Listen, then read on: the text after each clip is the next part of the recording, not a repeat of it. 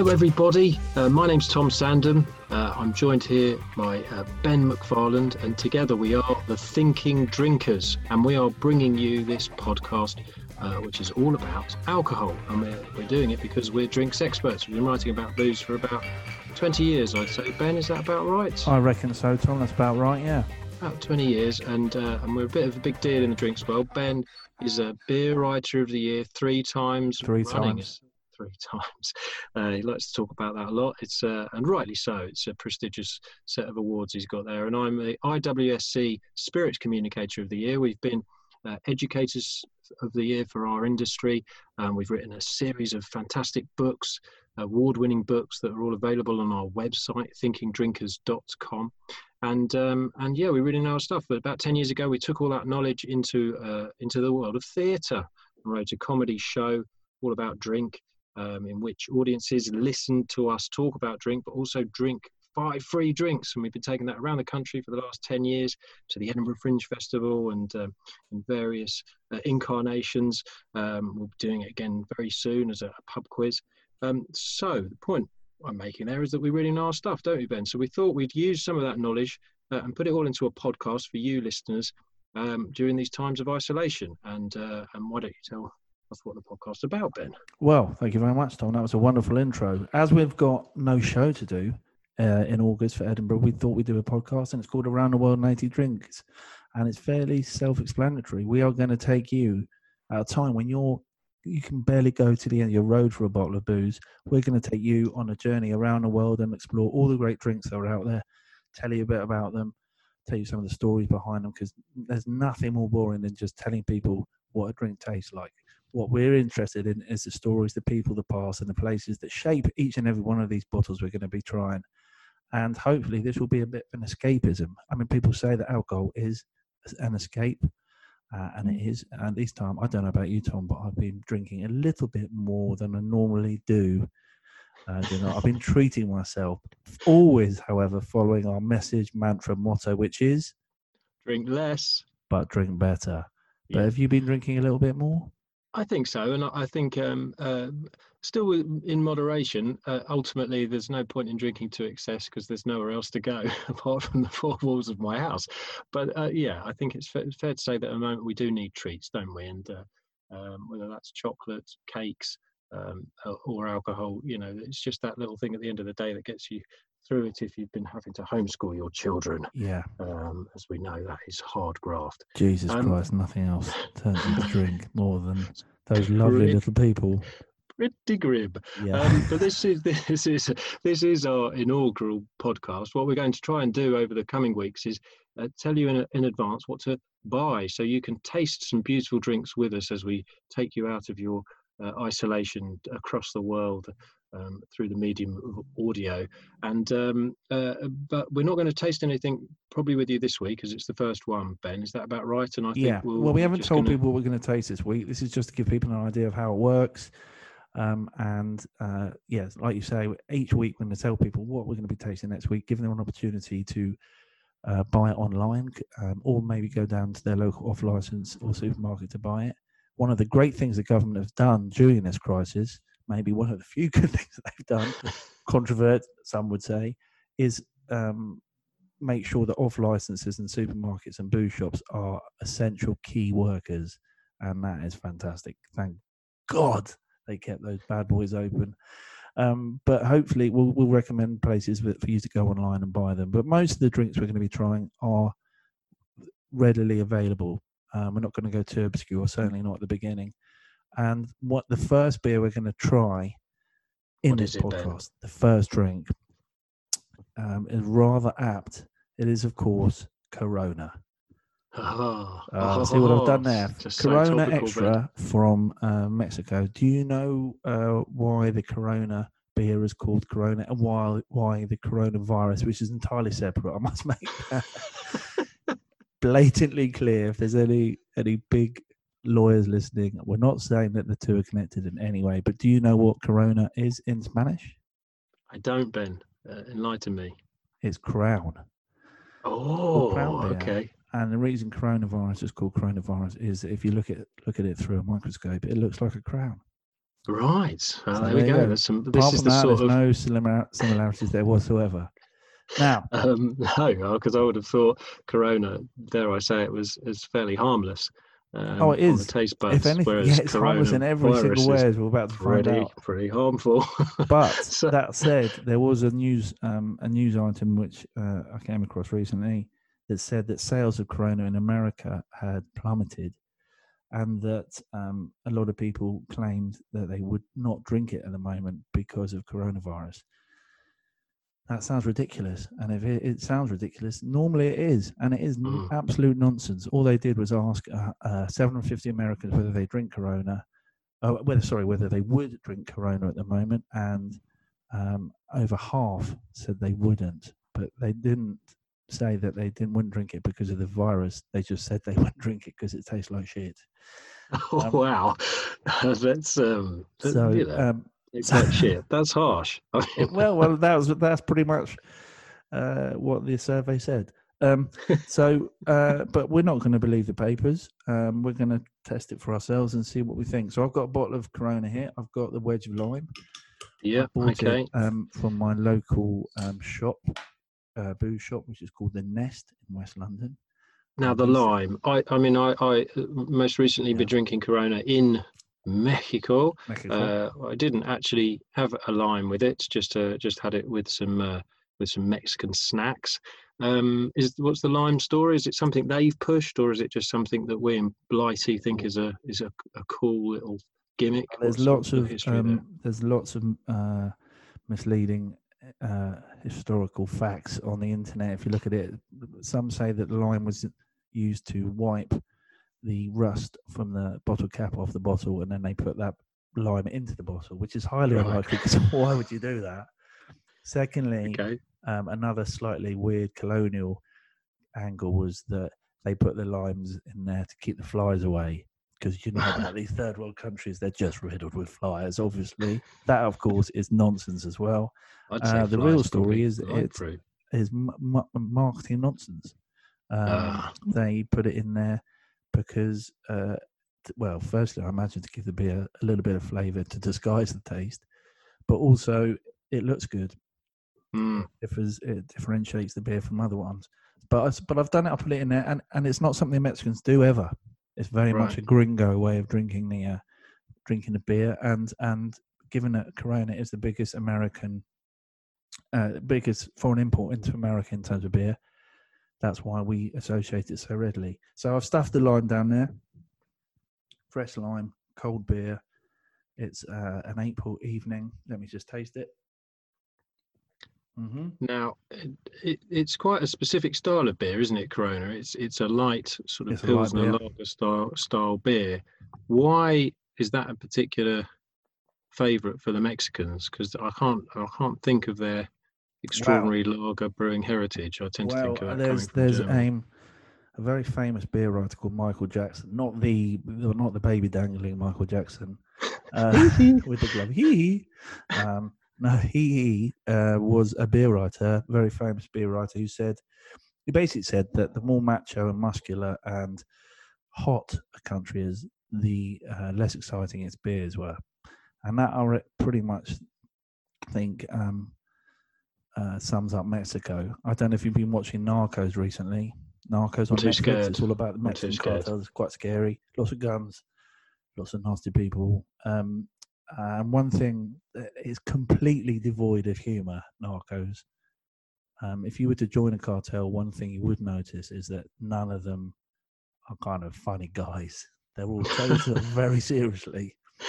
Um, so it's quite macho. It's very hot there. Um, and this beer is great if it's hot. Uh, we've been to Mexico together, haven't we, my darling? We have. I We went to had a lovely time with you. We shared a year. hotel room, didn't we? Uh, Uh, no, that was in my dream, maybe. Yeah. I don't know. Um, and it's and it's lovely. Um, it's it's lovely when it's hot, but everything's anything liquid and cold and refreshing is nice when it's hot. Um, and this has got corn in it and rice, as well as barley, and that that tends to thin out the beer. So it does exactly what it's supposed to. It's not claiming to be a complex beer. It's absolutely fine if it's boiling hot. Hmm. um, it's completely inoffensive. It, it- Mm. and to brew a beer consistently this bland takes a lot of brewing skill. And I actually went to the brewery a few years ago. Really? Um, yeah, I cannot tell you anything about the I- beer. They just I imagine it was a was it quite artisan and uh, boutique was- yeah, really. Yeah. It, well, put it this way: we went, went on a brew, the brewery tour was done on a golf cart. It was massive. Whoa. Yeah, and they just pointed at things as we passed them. Um, so it wasn't a particularly artisan experience.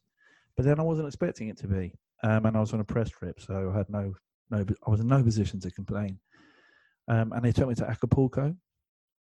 Uh, they took me to Acapulco. I stayed in a honeymoon suite where, in the middle of the night, uh, these I wasn't on honeymoon. They just put me in the honeymoon suite. In the middle of the night, this this woman or man, I don't know who it was, came and sprinkled rose petals on my bed, and then they led out of the door into the outdoor swimming pool. Weird, Wowzers. really weird. That is loco down in. It is local, and the irony is that you can't go to Acapulco anymore apparently because the cartel are running running things down there. Anyway, uh, let's go on to Mexican. Um, if there are any cartel members listening, that's fine. I haven't got a problem with that. No, guns for hire, if anything. Um, but uh, as we're in Mexico, and this is round the world 90 drinks, it would be remiss of me not to tell you a bit about Mexican brewing history. Do you want to hear about that, Tom? I do. Let's Good, hear it. A whistle I've stop. done some research, and go it's got then. a surprisingly rich-ish brewing history. It's hugely influenced by the German and Austrian immigrants who started brewing in Mexico during the short-lived reign, the reign, that's right, between Mhm. 1864 and 1867 of the Austrian-born Mexican Emperor Maximiliano I, and indeed last. So the, the Germans, So the Mexicans actually. well, the Germans the ran Germans Mexico for ruling three it. years. Bloody hell. Yeah, and I they built loads of breweries then. Uh, they bu- built loads of Mm. breweries with trademark Teutonic efficiency, and these thrived. Um, uh, these thrived in the early 19th century. There were 35 independent breweries in Mexico, and this was buoyed by the fact that um, there was U.S. prohibition. So a lot of these breweries benefited from Americans crossing the border. There wasn't a wall back then. Across the Mm. border, enjoyed the beers, and the the legacy is quite strong because there are a few beers in Mexico called Vienna Vienna style lagers, and these are reddish, brownish, amber beers, lager beers brewed with slightly darker malt. Massive, uh, they were massive in the 19th century, um, in the 1840s in Europe, and now Negra, Negra Modelo, which is brewed by the same brewery as Corona, that's probably the best Mexican beer. It's a Vienna style lager, best Mexican beer you can get over here, I reckon, by a country mile. So if you're going to go to a shop, buy Mexican beer, I would get that one. It's nutty, it's a bit stronger, it's got some flavour, and Vienna lagers are massive in Mexico, uh, even bigger than they are in Vienna. In fact, no people don't Really? drink it in Vienna. Yeah, they don't drink them in Hmm. Vienna anymore. It's it's. We'll come back to this, Tom, at a later date. I'm sure the listeners can't wait. Um, oh. because Vienna, oh, Vienna. lagers are very nice. wait. They're basically an amber lager. It's brewed with slightly darker malt. That's it. Okay. But they got a little bit, bit more flavour. So you can get good beer in Mexico. It's just we've chosen one that hasn't got much flavour, but Right. I think people know that. Yeah. And it's in a clear bottle as well, Ben. Which Which, is all very bad, Tom. Very yeah, bad. Again, my understanding of that is, yeah, impairs flavours. It does. Luckily, there's no flavour in there to begin with. So there we are. right. So that's Mexico. Okay. Um, I hope that's been enlightening for everyone. It's Um, certainly very topical. The Corona link, I liked it. So, so um, while I was scratching around for something to talk about in this first podcast, I thought I'd keep it topical as well, and I'd I'd take us to China, Mm. um, which is where it all began, isn't it, ladies and gentlemen? Um, it? Oh yeah, I don't, know. I, I, either way, they've had a bit of a bad PR rap over this whole thing, um, and uh, and uh, it would perhaps be PR crisis management. So what I thought I might do is try and redress the balance a bit um, by reminding everyone what China has given to us in terms of drinking history. Because Ben, did you know? You probably did because you're a drinks historian as well. But Mhm. um, when it comes to the location of the first evidence of alcohol production, we Mhm. are taken to China. Right. Um, this is not uh, something we've made up or, or taken off Wikipedia. This was uh, based on a scientific study. Um, uh, real nerds in lab coats um, discovered uh, ancient pots in the Henan province. was it in um, a place and- called Hee Hao, wasn't it? Hee how? Hee Hao. Um, how? And they they discovered um, these these pots, uh, and in them was residue of a rice honey and some sort of hawthorn fruits and grape um, fermented wine, uh, which dates back to 7000 BC. So it makes it the oldest alcohol beverage in the world with definitive proof.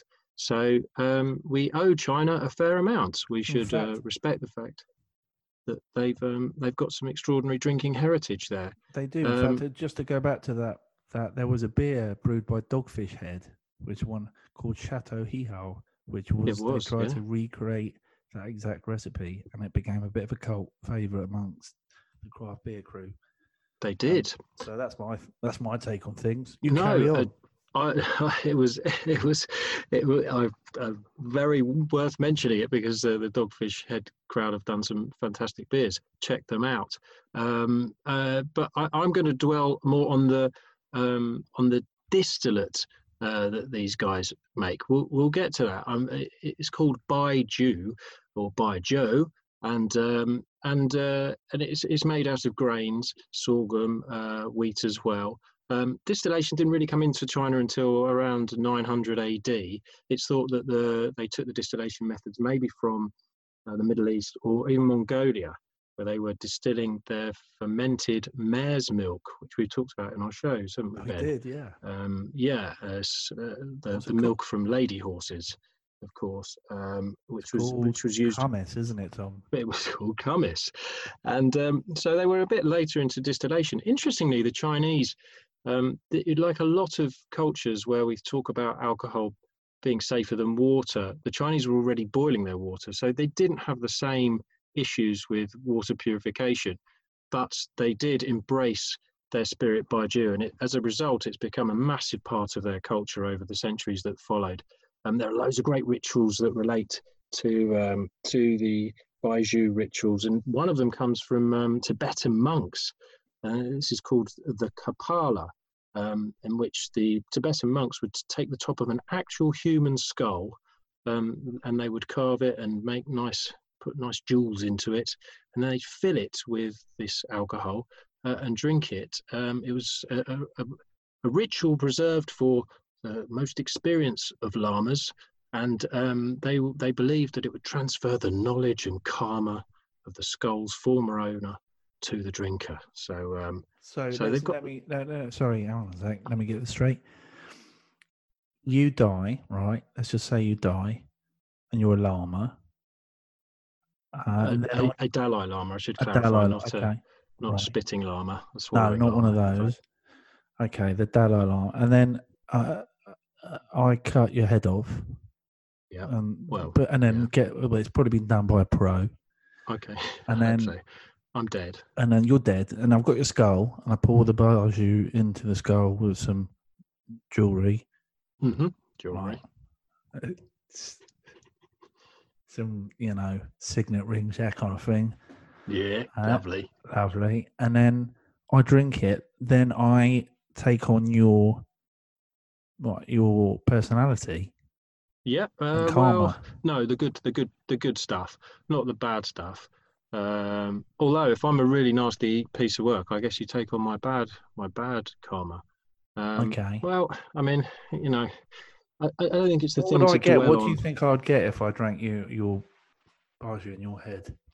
Um, at the moment, you'd get you'd get a high level of frustration and um, anger directed towards three people specifically, um, who who I'm in very Who, who would they be? space What- with. who are living in your house with Who knows? Maybe you'd have four skulls, Ben. Who knows?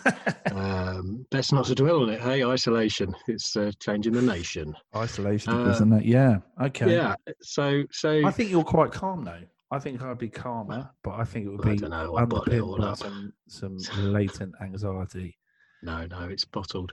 It's simmering, and you just release it because you're a bit more open about your problems. Um, you never shut up about them. So imagine having mine as well. You'd be yeah, you'd be a walking, moaning. It's quite a good thing to being. do. I mean, if you think what happens to skulls normally, just sit underground, be nice.